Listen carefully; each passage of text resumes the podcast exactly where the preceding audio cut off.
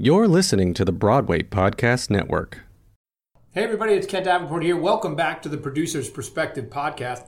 Today, I'm going to answer a question I get asked a lot, which is what makes me decide what shows I want to produce, I want to write, I want to create.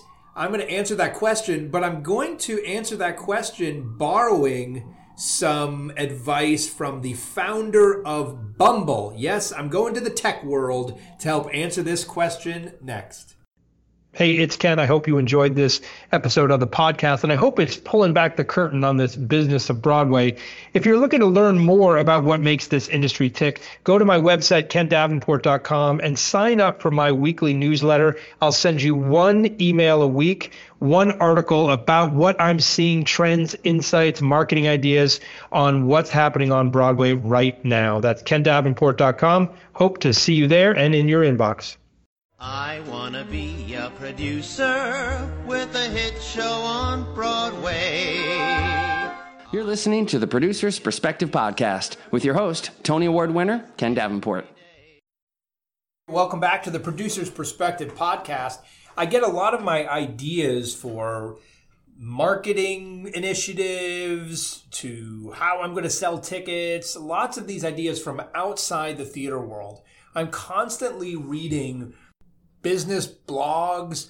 I follow all sorts of entrepreneurs from other industries on social media in order to learn what's working in their world and apply it to ours. Because frankly, a product is a product is a product. And yes, I know people hate it when I talk about the theater like a product, but it is. It is. And the more we think about it that way, and the more we market it that way, the more people that will consume it and then tell others to consume it, and the more theater that will be done all over the world. And as I say often, I believe the world is a better place if there's more theater in it. So this is a good way to think about it. Very recently, I stumbled upon a quote from Whitney Wolfe Herd, who, if you haven't heard, pun intended, of her, she is the youngest female billionaire on the planet. She became that uh, when her company, the dating app Bumble, went public earlier this year. And she made a fortune. She made a fortune. Uh, and she actually came from Tinder and then designed, created, produced her own dating app, Bumble, which is, if you don't know the app, it's where women get to make the first move. Now, what does this have to do with what I produce? Well, people ask me this question all the time. How do you decide what you're going to produce? And frankly, I follow Whitney's advice.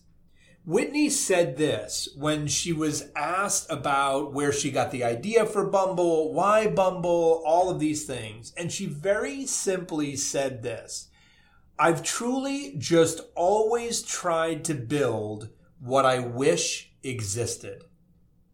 I truly just always tried to build what I wish existed. In other words, she created something that she wanted to use. And this is exactly the methodology that I use when I decide what shows I want to produce. I produce shows I want to see. I produce things that punch me in the heart, that get me where great theater really gets me, that makes me laugh, that makes me cry, that makes me jump up and down. These are the ideas, these are the shows, these are the stories that I want to be involved in. And it is just like an inventor of an app or the designer of a car or furniture, or it doesn't matter. I firmly believe that you can never go wrong in this business or in any business if you are creating something, pursuing something that you want to use, that you would love to use. Because one, if it doesn't work out, you are going after something that you felt passionate about in the fir- first place. And two, if you are having this thought, odds are you are not alone. You are not alone. Yes, Whitney was very much in touch with the dating, the online dating world because of her history. her business history and where she had worked before.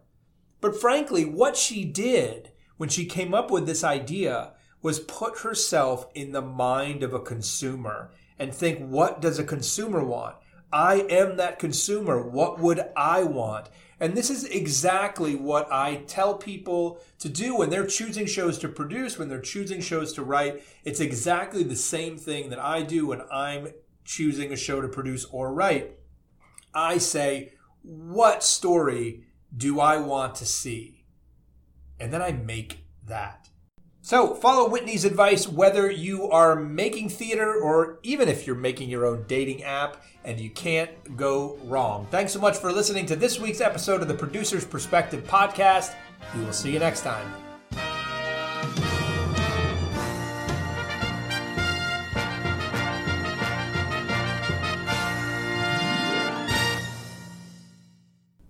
Thanks again for listening to the Producer's Perspective podcast. If you found this episode informative, educational, inspirational, or just entertaining, uh, do me a favor and share this episode with another theater maker or two in your life. My mission is to amplify the conversation about theater because if we get more people talking about it, we'll get more people making it, we'll get more people seeing it.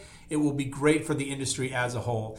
If you want more of my daily perspectives on theater and Broadway, check out my blog at theproducersperspective.com or check out my social media accounts at Ken Davenport Bway on Instagram and at Ken Davenport on Facebook, Twitter, and LinkedIn. We'll see you for the next episode.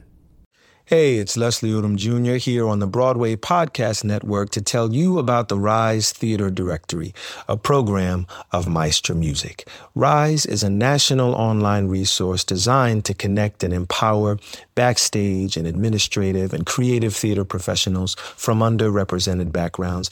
If you work or aspire to work in the theater community, this can help you find your next project. And if you hire theater professionals, search the Rise Theater Directory to find your next team. Create your profile now and get more information by visiting risetheatre.org. That's theater with an R E R I S E T H E A T R E dot org because only together we rise.